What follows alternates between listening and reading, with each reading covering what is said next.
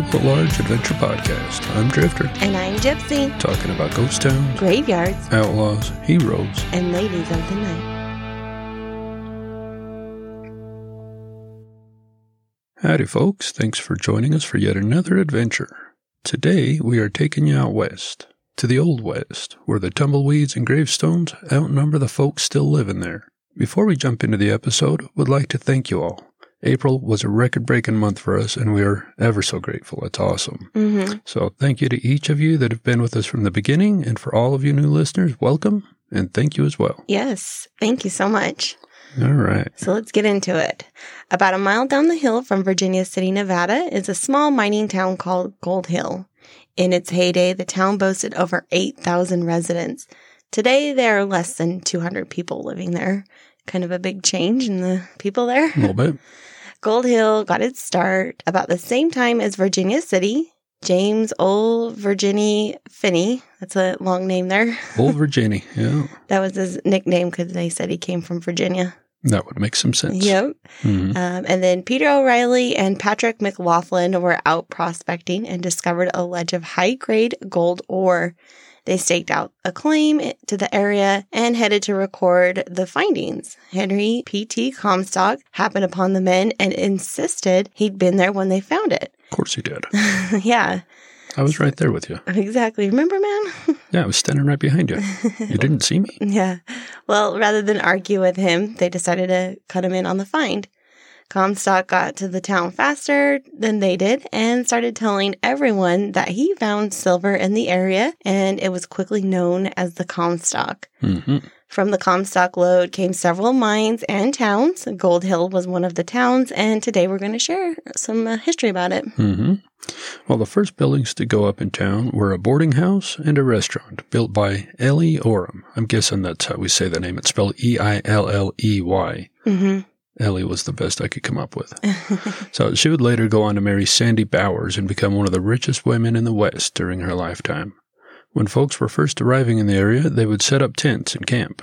By 1860, there were now 179 permanent structures and a population boost up to 638, of which only 14 of them were gals. I wonder if they were work- working women. I would say there's a percentage of them. hmm aside from Ellie, because she she actually was a Mormon that moved out there. Is that right? Yeah, So the boarding house was actually for boarding overnight then, huh? Not just hourly? yeah, yeah. No, she opened a like a legit typed hotel out there. Hmm. And she's a pretty interesting lady. We're, we have it on the list to go and visit the house that they have out there Right. and learn more about her. So maybe one day we'll do an episode on her too. So, Yeah, yeah, the list is big. and ever growing. Mhm. Well, it didn't take long for Gold Hill to grow. Five months later, the town had more than doubled in size. On December 17th, 1862, the community was incorporated. They were trying to group Gold Hill into Virginia City, and Gold Hill didn't want to be a part of it. Oh, So they made their own little town. hmm So, three years later, in 1865, the town had turned from a tent city into a civilized community. They had three metal manufacturing plants, two banks, four stage offices, and three churches. The Gold Hill Daily News was in its second year of publication. sounds like a bona fide city. Mm-hmm. Well, 1869 was an exciting and prosperous time for the town. The Virginia and Truckee Railroad was expanding and its route passed through and above Gold Hill. In order for them to cross the Crown Point Ravine, they had to build these massive trestles out on the western edge of town. These trestles were built out of wood and they were used to carry the V&T trains over the ravine. This area was the highest and longest trestle on the entire line. One story goes that connecting trains from San Francisco refused to let their passenger cars cross the trestles. The train would stop just before them, make the passengers get off, and then take a wagon the rest of the way into Virginia City. I would be pretty pissed off if I paid for a train ride all the way to Virginia City and then they're like, well, here we stop. Like, Sorry it's raining out there, but uh, Excuse me? we've got to try. it's not what I paid you for. Yeah, got to get across this ravine. Yeah. Well, this was the way that things worked until George Pullman came into town. Yeah, we told you about George Pullman in episode uh, 37. So check that out if you haven't heard it yet. He's a pretty Yeah. interesting fellow. Yep. Well, George Pullman visited the Comstock and proclaimed the trestles safe enough to cross and took his own car across the trestles. But without a thousand passengers, so I'm sure he felt fine. Yeah, he's like, I got this. Yeah, we can do this. The timber for the trestles was brought in from the Sierra Nevada mountains. When it was completed, it was 351 feet long, 85 feet in the air, so eight stories high. Wow. Wow. Eight and a half stories, roughly. I didn't put that together until you said Mhm. that just now. Yeah, and it had a grade of 115 feet per mile.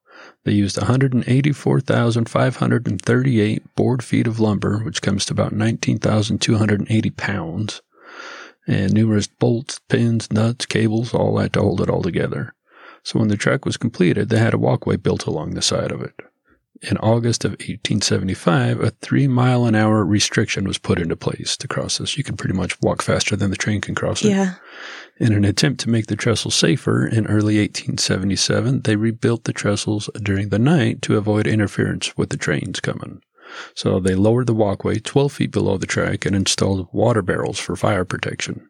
Yeah, I found a website. It's actually pretty cool. And it went over like the history of how this trestle was built. Hmm. And the guy drew out all these like pictures showing you, okay, when it was first built, it was a, I can't remember how he, like the terminology, but it had like V's in it. hmm And so he's like, the first one was this style V trestle. Then they rebuilt it and added this many more V's in it. Then they rebuilt it again. They rebuilt it a couple times. hmm And I think it would be so cool to see that in person. Yeah, absolutely. As you'll find out, it no longer exists. You cannot. well, these trestles were in use until January 8th, 1935. They were very well maintained and didn't fail because of the design or materials. Mining in the town started back up again in the 1930s, and the ravine was filled in. The mine that was right there dumped all their tailings into the ravine. Brilliant. Yeah. So the trestles were taken down and relaid on top of the dirt in 1936. The rail line was once again abandoned when mining stopped. The rail lines were then torn up and the area remained empty of tracks until 2005. The Virginia and Truckee Railroad Company, along with Storey County and Carson City, came together to raise funds to rebuild the rail line. Today, you can take a four mile round trip ride from Virginia City to Gold Hill. And if you have more time, you can take a 24 mile round trip ride from Virginia City to Carson City. Yeah, we've seen the train run, but we've never been there long enough to dedicate. Yeah. I feel like it's a half a day almost to do the 24 mile run on it. Yeah, I think it was. It said like it was four hours or something Yeah. to ride the train, Yeah.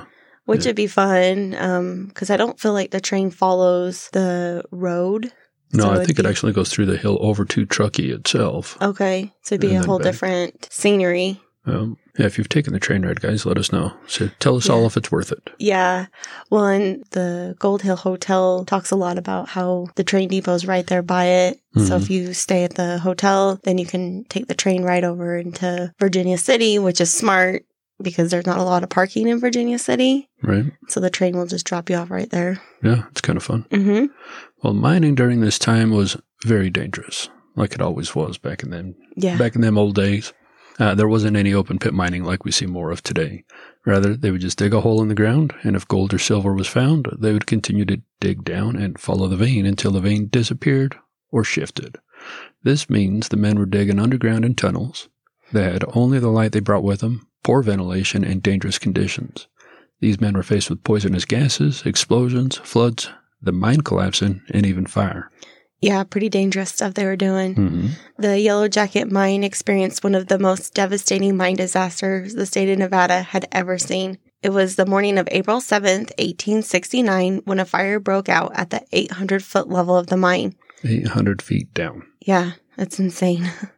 this mine was a thousand feet deep, so the fire started rather close to the bottom of the mine. Someone actually had actually left a candle burning on the wall right next to the timber. hmm Pretty um, unsafe of them. Yeah. Uh, they would use large pieces of wood to support the walls of the mine to help keep it from collapsing in. And the timber caught on fire and started to spread. Oops. Yeah. As the mine walls started to collapse and crumble, poisonous gases were released. Firefighters and fellow miners rushed into the mine to try and save the men that were trapped inside. Fortunately, the fire went ablaze during a shift change, so there were not as many men inside the mine that there could have been. Some reports claim that 35 men lost their lives. Other reports say 70 men perished in the fire. One report stated that only 34 bodies were recovered, which there might have been double that that weren't Yeah. recovered. Hard to say. Yeah. So the fire in the mine continued to burn for several years before it finally distinguished. Yeah, that's insane to burn that long. Uh huh. Well, and I mean, how are you going to get water down in there to put it out? Yeah. You know, it'd be difficult to fight a fire like that. Yeah, it's not like you're just they dug a well and they just go straight up and down and can fill it up with water or anything like that. It's tunnels and tunnels and tunnels. Yeah. Wild. Yeah. Super scary. Yeah. Well, and the fact that they don't know like an exact number of how many men die. I think about the explosion in Montana hmm that we talked about, not on the podcast, but just in general, hmm and how they said they didn't know an exact number because there were so many transient people that would come into town.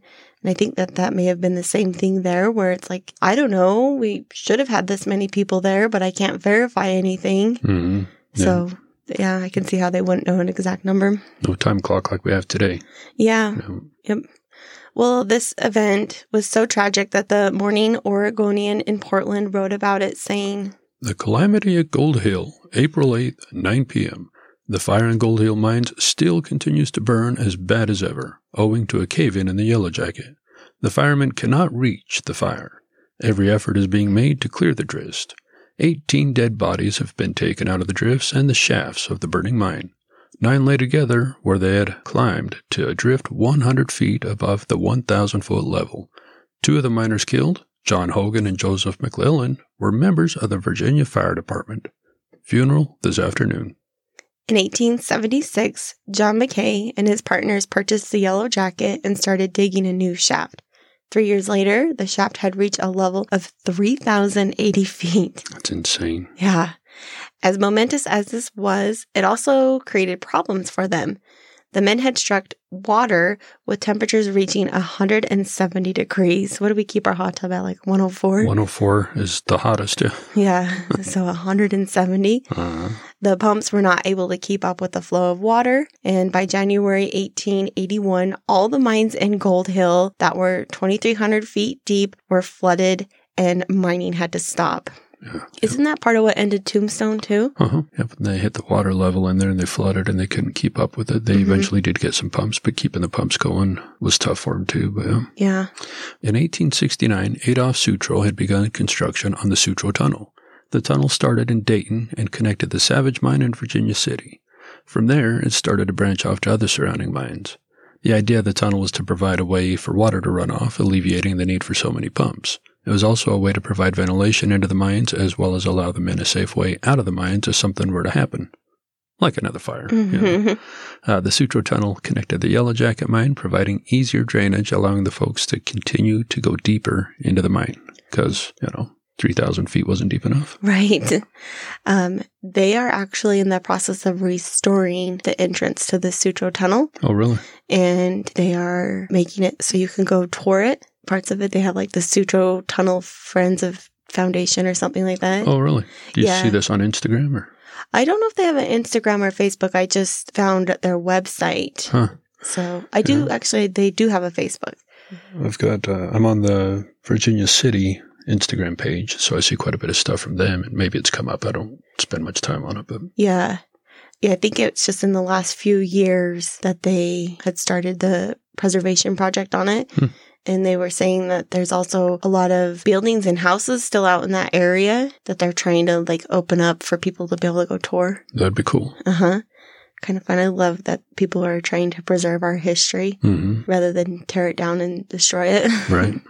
you see it a lot more in these smaller towns and like big cities. You know, they just tear everything down in big cities. Yeah. Okay, so on February 12th, 1882, fast moving hot water once again started making its way into the mines.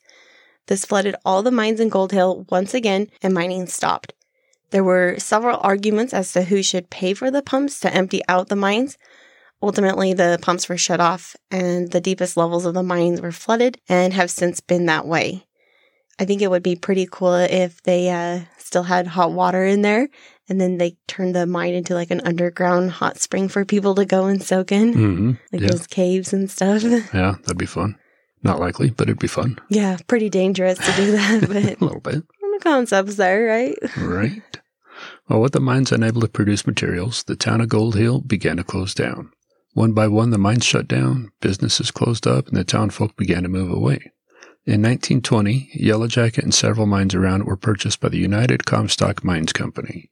The company also went to work building a $1.5 million four story cyanide mill at American Flats. The mill was completed in 1922 and was made of reinforced concrete.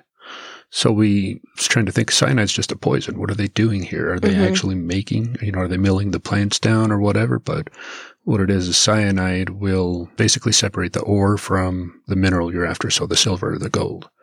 And so they're taking their crushed ore, shipping it down to this mill and then processing. So the cyanide is used at this plant to separate it. But I'm like, are they manufacturing cyanide? What interest Yeah. do they have here? But Yeah, you asked me that, and I'm like, I don't know. This is what it says it is. It's a cyanide mill. yeah, Why so, are you questioning me? so I had to find out because that was kind of a, a curious thing for sure. yeah. On this area, they built houses all around the mill. They had a store there, post office, a school. They basically made a whole little town there. hmm Uh, the mill was set up as a working town and a hell of a great concept when they did it. Yeah. Unfortunately, with the price of silver dropping, the mill only stayed in operation for four years before they had to shut it back down. So everything that was salvageable and sellable at the mill was hauled off, leaving behind just a concrete structure. Can you imagine building a $1.5 million building back in 1922 and only operating it for four years? I can't imagine buying a house and you're only in it for a couple of years, you know? Yeah, I know. That's crazy to me. You know, the price of silver dropped, I gotta go. Yeah. well, in 2014, the building was actually torn down and hauled off. Hmm. I found a video and we'll link it in the show notes that gives you some history of this building. hmm The video is only about 20 minutes long and it's rather interesting because they interview people that grew up in the area and they talk about their time growing up with the mill and going out to the area and they would slough school out there. They said like towards the 80s is when people started um, spray painting graffiti all over Hmm. and they were doing a lot of photo shoots out there because it was a cool background with all of the rubble and the spray paint and everything. hmm So pretty interesting to see all that. So we'll definitely link it. And then they also have a virtual reality experience you can try out if you have a VR headset.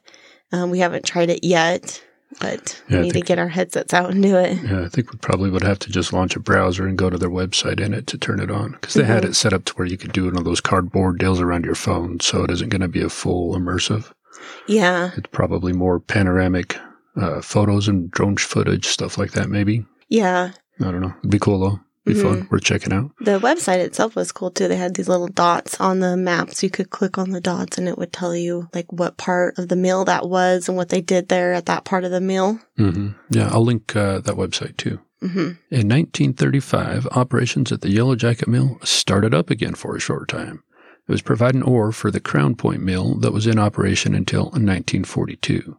Today, all that remains of the mill are some hoists and a few old buildings around there. hmm Uh, two of the buildings have been converted into rooms to rent, owned and operated by the Gold Hill Hotel. Yeah, so the Gold Hill Hotel is the oldest hotel in the state of Nevada. I bet you the there's a handful of them. yeah, Like I always see the largest, world's largest tree. I've seen two of them. yeah.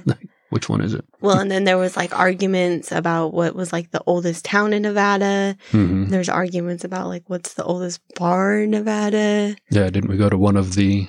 It was the oldest bar in Nevada, just outside of Primm, somewhere that little tiny Yeah, desert town. The, I don't even know if or yeah. I don't think it was even a town. It was just a bar. Yeah. but then there's like another bar that's over by Dayton hmm that says that they're the oldest. Yeah, So, yeah. they're all the oldest. well, at the time, the two of us were the only ones there. I was the oldest person in a, the oldest bar in Nevada. yeah. So Yeah. there's that. That's, I thought you were only 29. Yeah, everybody else is just puppies. yeah. So uh, the Gold Hill Hotel, it was originally called the Riesen House and it was built in 1861. It operated as a hotel in the, until the mines closed and people moved away. The building was then used as a personal residence. And then in 1958, Fred and Dorothy Inmore purchased the hotel.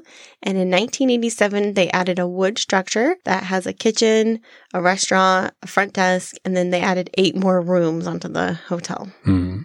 Were you saying that this is the one where the original rooms don't have heating or cooling? And so Yeah. these added eight ones have more modern amenities to it? Yeah, they have.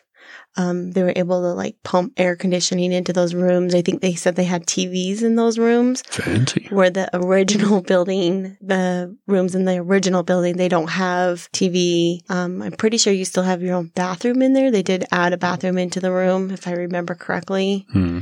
The walls were so thick that to try and drill holes through the walls to add all this power and ducting for heating and air conditioning is really difficult. hmm So you, I think you have like a ceiling fan, and then your windows can open to let the air blow through in the summer when it's hot. Be like camping in the van. Yeah. When Mhm. it's hot, it's hot. When it's cold, it's cold. Yep. Well, after the renovations, in addition to the hotel, Bill and Carol Fain purchased a building and ran the hotel for 25 years before selling it to the Comstock Mining Company in 2011. The hotel is now owned by Tony and Jill Clough. They still have a bar in the hotel as well as a restaurant. There are several accounts that Mark Twain would come and enjoy a drink at the bar. hmm Uh, if you don't know, Mark Twain became Mark Twain in Virginia City. Yeah. Uh, prior to that, he was just Samuel, Samuel Clemens. Uh, but he picked up the pen name Mark Twain while he was working out there for a newspaper, writing and all that. Yeah. Uh, if you haven't read the book Roughing It by Mark Twain, it talks about all his time out here in the Virginia City area. Oh, fun. I don't think I've read that one. Have you heard it? Oh, yeah, a couple times. Oh, cool. hmm Yeah, and these towns are so close that it would make sense that he would be in one or the other towns. Yeah. Oh, yeah. And being working for the newspaper, he's always been bouncing back and forth. So Yeah, because you got to get all the up to date mm, events. I'm pretty sure I have uh, Roughing It on the audiobook too. So remind me next road trip we're on, we'll play it. Yeah. It isn't that big of a book. So Well, we still haven't finished the what's the ones we've been listening to? the Dark Tower series. Yeah. Yeah, we're not ever going to finish that. A couple hours at a time. It's a hundred hours of audiobook there. yeah. Okay, so we'll do roughing it and then we'll go back to the dark Tower. Okay. Yeah. well, so at the hotel, you can not only stay there, but you can also have your wedding there. Kind of fun. Oh. So they have four of the original rooms for rent, which are the four rooms that we talked about that are not, you know, modern amenities like Mhm. you would expect. And then they have the eight rooms that are in the new building. Mm. They have the two converted buildings that they now call the miners' cabins that we just talked about that were part of the Yellow Jacket mine. Mm. And if I remember correctly, those two buildings were used as like the break room for the men that worked at the mine. Okay. And then they also have a house to rent that's across the street from the hotel and a bullion lodge that is across the street from the hotel as well. Each of the rooms is decorated differently and offers different amenities. Well, there's several stories about the hotel being haunted, of course, and it's Mhm. kind of hard to think that a place that old wouldn't be haunted. Yeah. Uh, the miners' cabins are said to have a lot of strange activities inside. Yeah, possibly it's the miners that were trapped in the yellow jacket when it went up in flames. Mm. Yeah, they might be around there, stopping in Mhm. for a cup of coffee. Yep. Their old break room. Well, there are also stories of room four being haunted by a gal named Rosie, and room five haunted by of some other man, Yeah, unidentified. they think that maybe he was another miner that Mhm. haunts that how the, the room. hmm And then the room four named Rosie, the room itself is called Rosie too. So if you want to stay in that room, it's the rosy room. Ask for the rosy room. Yeah, and it's all pink inside. Well, it's funny because wasn't it Rosie was the prostitute that ki- that died anyway in the bathtub in the room that we stayed in in Virginia City at the Silver Dollar? I think so. I feel like her name was Rosie as well. I do think so. Lots of Rosies in this area. Well, that's an easy name to take on to as an alias. hmm Something nefarious is happening here. well, none of the stories that I read about the hauntings led me to think that they're mean spirits. All of the stories were just about the ghosts kind of playing pranks on people, you know, moving their stuff and things like that, turning lights on and off. Mm, closing nothing, doors, Yeah, nothing scary to make you feel like you shouldn't go there, you know? right? Making it air conditioned only when it's freezing outside. Jerks. Breaking your heater. There are also stories of the Yellow Jacket Mine being haunted as well. Folks talk about seeing glowing blue and white orbs around the entrance of the main shaft. Yeah, the main shaft is now fenced off to prevent people from falling in the tunnels, but some people have still gone up to the openings and they claim that you can hear men crying out for help. I wonder if it's like when you put your ear to a seashell and you can hear the ocean. hmm But it's it's- yelling and screaming instead. Yeah, if it's like that, you're like, I hear yelling. Yeah. the town of Gold Hill. Well, we have Huh? so many portable recorders and a, a drone that is kind of way out of date. We could probably risk it, yeah, see if we can fly it down the mine. yeah. That'd be fun. Let the recorder hang there for a few minutes and see if we pick up anything. hmm Yeah. yeah, that would be kind of fun, huh? Yeah. I'm willing to risk losing the one drone for something awesome. If we can get the recorder back, we'll have to think about how that's going to work out. you know, it'd be like super freaky Hmm. is if the drone was down there, like hovering in the shaft, and then all of a sudden, like a hand reaches up and grabs it and pulls it down. right. That's when I'd be like, get the fuck out of here. Get in the car. I don't care that we booked a hotel room. We're leaving. We're done. well, the town of Gold Hill, as well as Virginia City, claim to be some of the most haunted areas in Nevada. And every other Wednesday, the Gold Hill Hotel has a ghost hunting event. So maybe one day we can get out there and see what the event is all about hmm and actually stay in the, maybe stay in the haunted miners cabin this time. Yeah. Yeah. That'd be cool. We didn't get to stay in the Gold Hill Hotel because we stayed in Virginia City Mhm. and booked like three nights there. Yeah. So- when we were doing the silver dollar, which we also had a podcast episode about that one too. That was Mhm. a cool story. Yep. Yeah, we could definitely spend another two, three weeks out there, just hang out and check out all the little tiny things. It'd be awesome. But Yeah. now's not that time. In the future, yep. definitely. So Gold Hill, Nevada is just a shell of a town from what it once was. As folks moved away, those that stayed in town did whatever they could to survive. Several of the wood buildings were torn down for either firewood or to build another building in a different town. Today, when you go to visit Gold Hill, you can see what's left of the Gold Hill Bank, several restored houses, the Yellow Jacket Mine, and the restored and functioning V&T Railroad Depot, as well as the Gold Hill Hotel. The only place to eat or grab a drink in town is at the hotel. The town's really just a ghost, ghost town now mm-hmm. anymore. Not much there. So, Yeah. in the 20 years that Gold Hill was at its peak, the Yellow Jacket Mine, Crown Point Mine, and Belcher Mine brought in over 10 million each in dividends. Uh, not really having a specific date, I just threw in uh, 1890 for a conversion, and so based on that, that run you about 315 million collectively today. Wow. Yeah, so 100 million each over. Yeah, that's a good amount of money for them. hmm Well, when we went to visit Gold Hill, we were staying at Virginia City, like we've said a couple times now. hmm And we spent the entire day in Virginia City exploring the Silver Terrace Cemetery. Which is big. Yeah. Lots to explore. I still feel like we missed stuff at that cemetery. Oh yeah, we could spend a few more days there for sure. Yeah.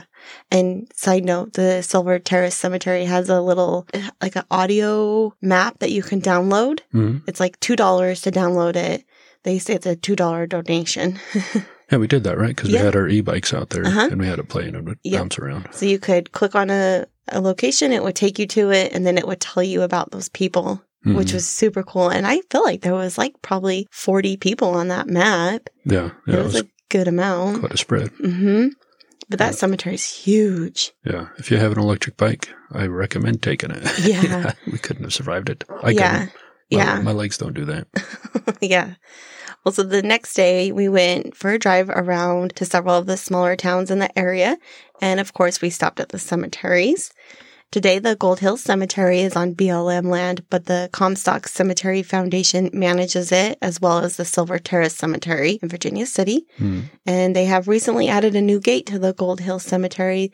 And I don't believe that it was there when we went to visit.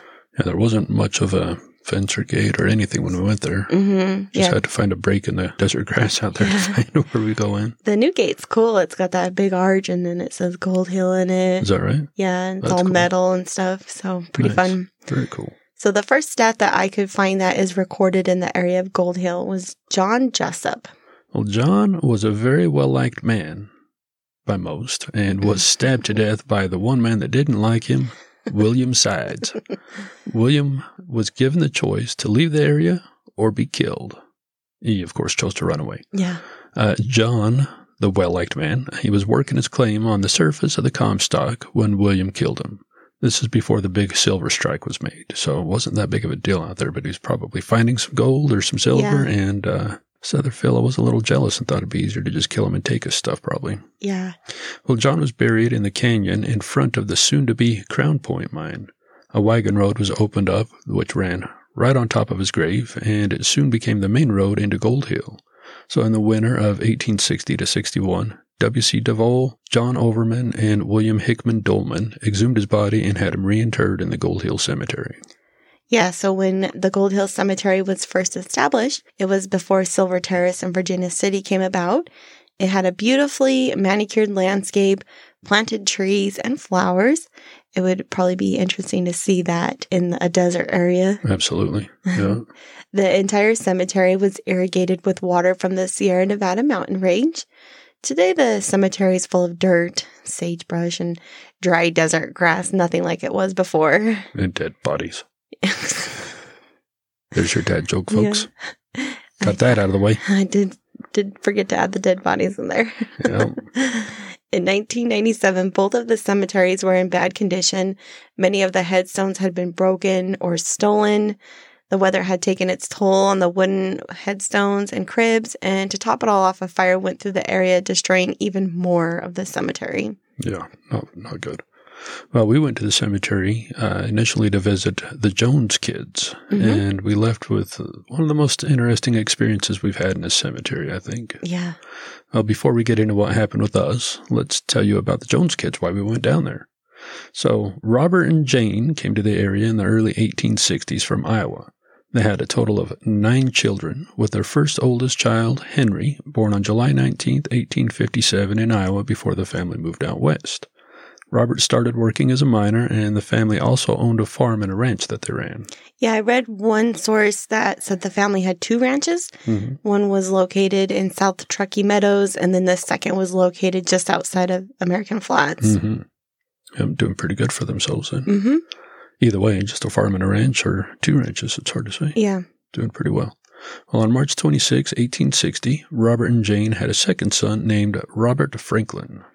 He was born in Gold Hill, and I almost wonder if Jane was pregnant with him when they moved out west. Likely. I think the women back then were always pregnant. yeah. It's like the children were born nine months and a week apart. Yeah.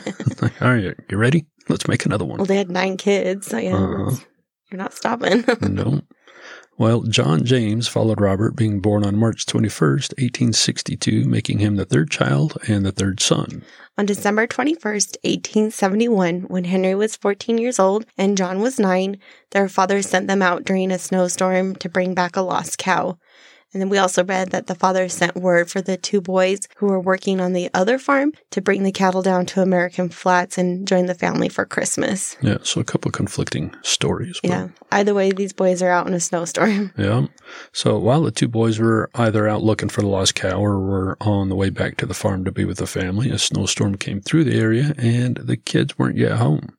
A search team was formed, but the storm made it very difficult for them to see anything. On December 24th, Christmas Eve, a single horse was spotted in the distance. As the men approached the area, they noticed the horse standing by a snow mound. Not snowman. it's a snow mound. I know what you were going to say. Beneath the snow, they found the two boys frozen to death. Their trusty horse would not leave their side and stayed near to watch over them. That's kind of an awesome part. Yeah. Uh, the two boys were laid side by side in the Masonic section of the cemetery. So tragedy for the family would not end there. On September 29th, 1877, six-year-old George Frederick and Cora Elizabeth passed away from diphtheria. on the same day. Yeah, That's shitty. I know. The poor Jones family lost two sons on the same day six years prior, only to lose two more kids on the same day again. Yeah, brutal. What are the odds of that? Pretty slim. Yeah. so Cora and George joined their two older brothers in the same plot. You would think that this would be all for this unfortunate family, but it was not. July 17th, 1878, seven month old Alice Elizabeth passed away from St. Vitus dance. Today, this disease is called Sydenham chorea. Sorry, I probably said that wrong. You get it, right? Yeah. So when a child gets this, it causes them to have involuntary and irregular movements of all the muscles in the body except the eyes, probably where the dance part comes from, maybe because they Oh, are yeah. jerking around and moving a lot. But their eyes are locked on yours. Yeah. Very seductive. It is usually caused by an inflammatory response to strep throat or rheumatic fever. Alice was placed in the plot with her older brothers and sister. So this poor family, the Jones family, has now lost five of their children. These are not the Joneses you want to be keeping up with. No, definitely not. No. Well, tragedy would strike the family again just two months later. September 14th of 1878, their oldest daughter, Diana Mary, committed suicide at the age of 14. Just probably way too much for her. Yeah, It's insane. yeah. Well, she too was laid to rest with her siblings in the Masonic section. With six of their kids now buried in the cemetery and the town slowly shutting down, the rest of the family decided to get out of there and go to Reno. mm-hmm. Uh, in the mid 1970s, the Jones kids' headstone was stolen. Assholes. I know.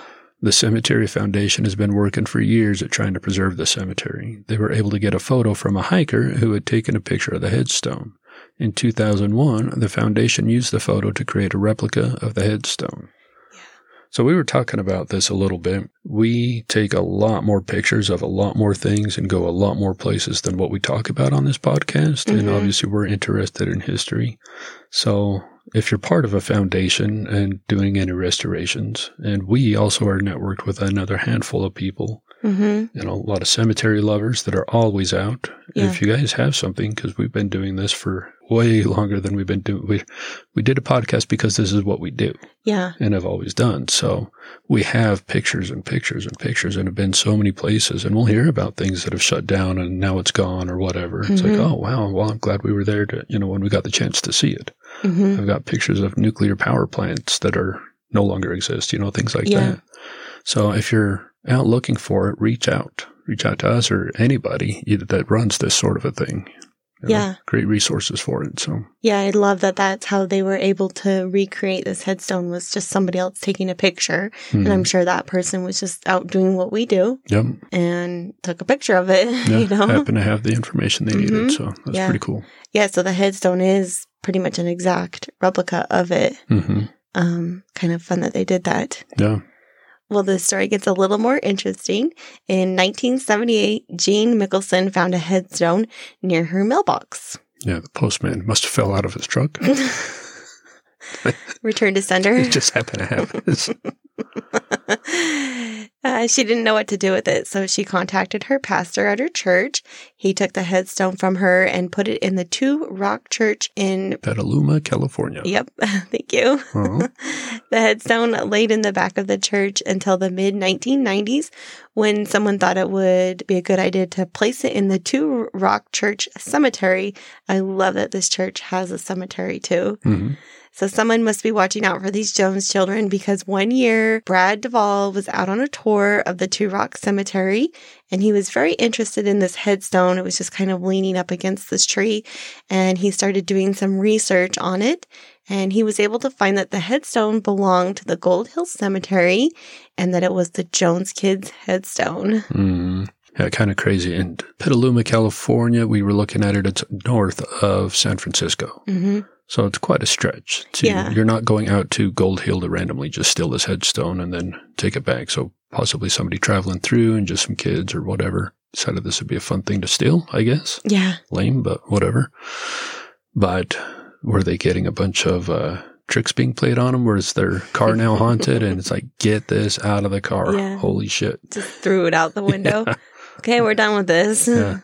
Yeah. That's a random prank to play on somebody. Otherwise, like, I don't know, there's this headstone by my mailbox. Yeah.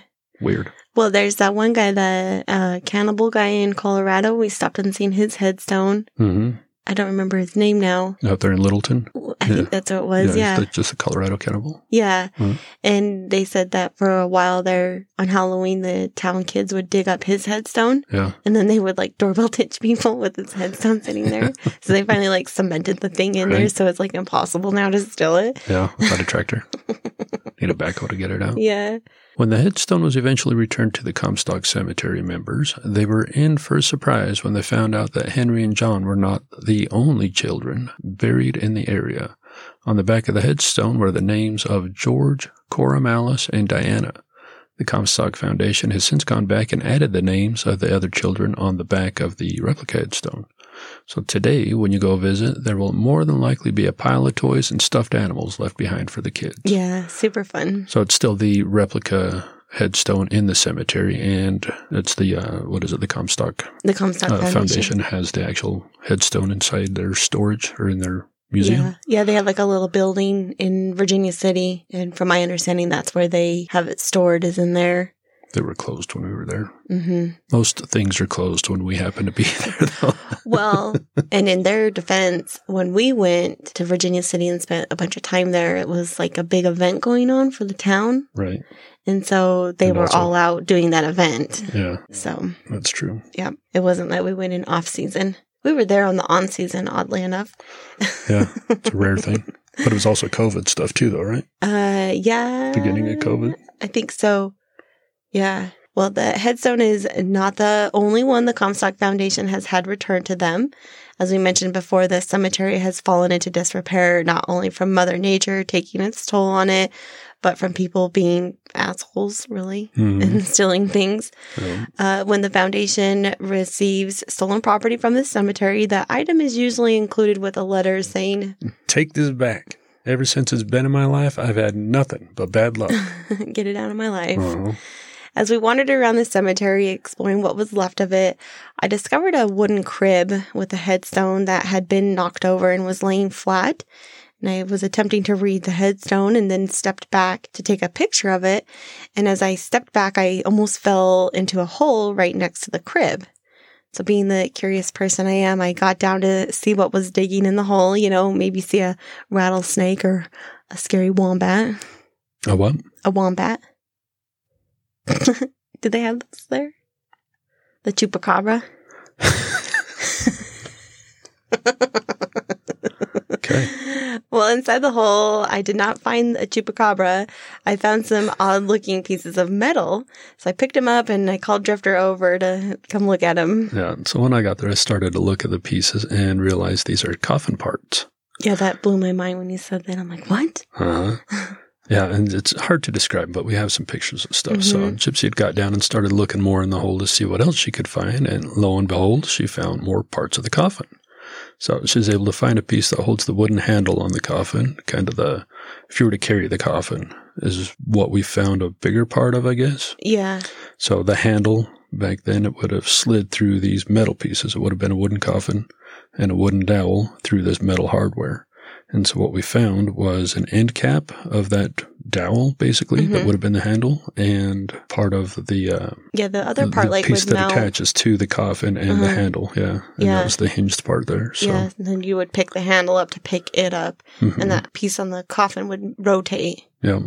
So yeah, there was still wood inside the cap there. It was pretty rotted, but it's- hmm I think there was like string wrapped around it too, or something. mhm, yeah. Um, And the part that held the handle onto the casket was still able to open and close, but it was clearly like a, a wombat a wombat did that. digging a hole. Probably not a rattlesnake with feet that big, but uh, maybe you would have saw one. We do have to be careful for rattlesnakes in areas like that, especially like cemeteries, because nobody's there doing anything to kind of scare the the snakes away. You know? Yeah, they don't care. No. And the fire ants too. I'm sure they were there too. Yeah, we carry a pistol for the fire ants and uh, hope we don't find any snakes. You're like a magnet for ants in cemeteries. I am. Oh my gosh. It's bad. Yeah. So there was kind of this part of us that, you know, we wanted to take these pieces home and put them on display. They were so cool. Mhm. But the more we thought about it, the more we decided it would just be a terrible idea to bring this home. You know, it's not ours. What we can't take it. Mhm. So we ended up trying to throw them in as far as possible back into the hole. And then we proceeded to bury them with the dirt around the opening. Right. Yeah, we didn't want anybody else taking them either, but Yeah, yep, that was exactly it. So we actually found this towards the end of our explorations of the cemetery. And the more time we spent there, I started getting a really upset stomach. Mhm. And once we got to the car, we said a little prayer.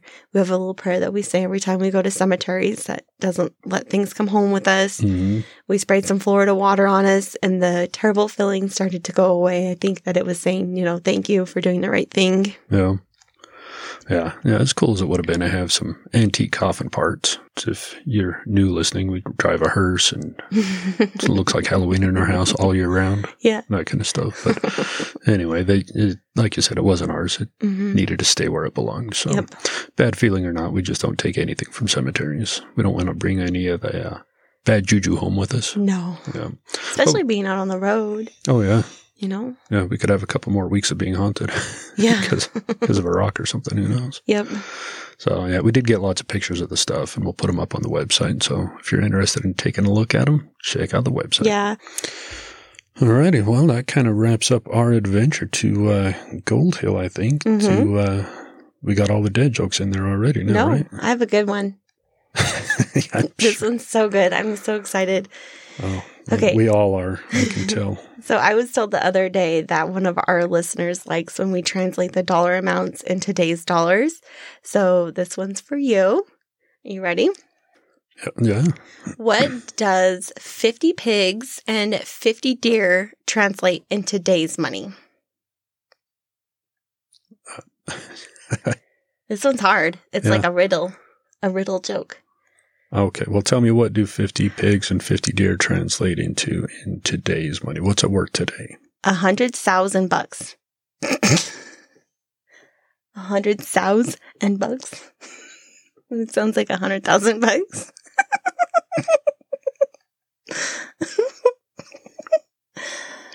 you get it, a hundred I thousand bucks. Yes, I got it. I'm gonna say that for now on every time when they have to say a hundred thousand bucks. I'm like a hundred thousand bucks. Luckily, we don't have to say a hundred thousand bucks very often. What did you say? You heard me. All right. Well, there you have it, folks. Our adventure to Gold Hill, tra- uh, Nevada, and a new translation on your money. yes. Yeah, I would like to say thank you again. Um, aside from the numbers, we've been getting a lot of other positive feedback as well. And just to let you all know, it's greatly appreciated. Yes. So, Yes, please keep sharing us with your friends and family. absolutely. So, if you want to stay up to date with us, we are most active on the Instagram. At Rebel at Large, We'll post photos of our adventure on the website. rebelatlarge.com, where you'll also find links to our email, other social deals, and our new merch store and our Patreon if you'd like to support the show. Absolutely. So, thank you all for the support. We do greatly appreciate it. Mhm. So, don't be afraid to tag us in your new Rebel at Large gear either. Yeah. Yeah, a lot of still a lot of sales out there. It's awesome.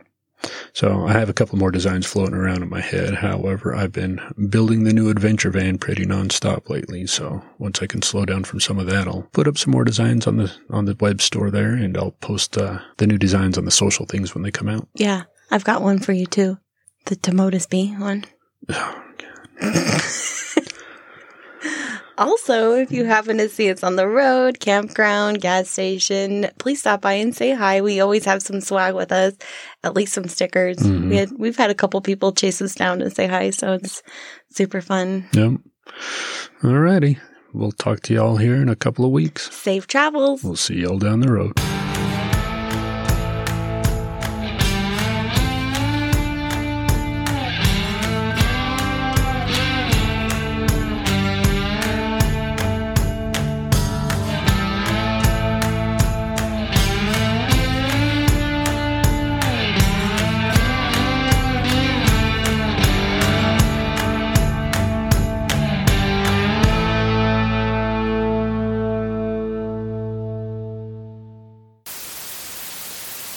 As the mall, as the mall. But, um, yeah, it, Let me redo that.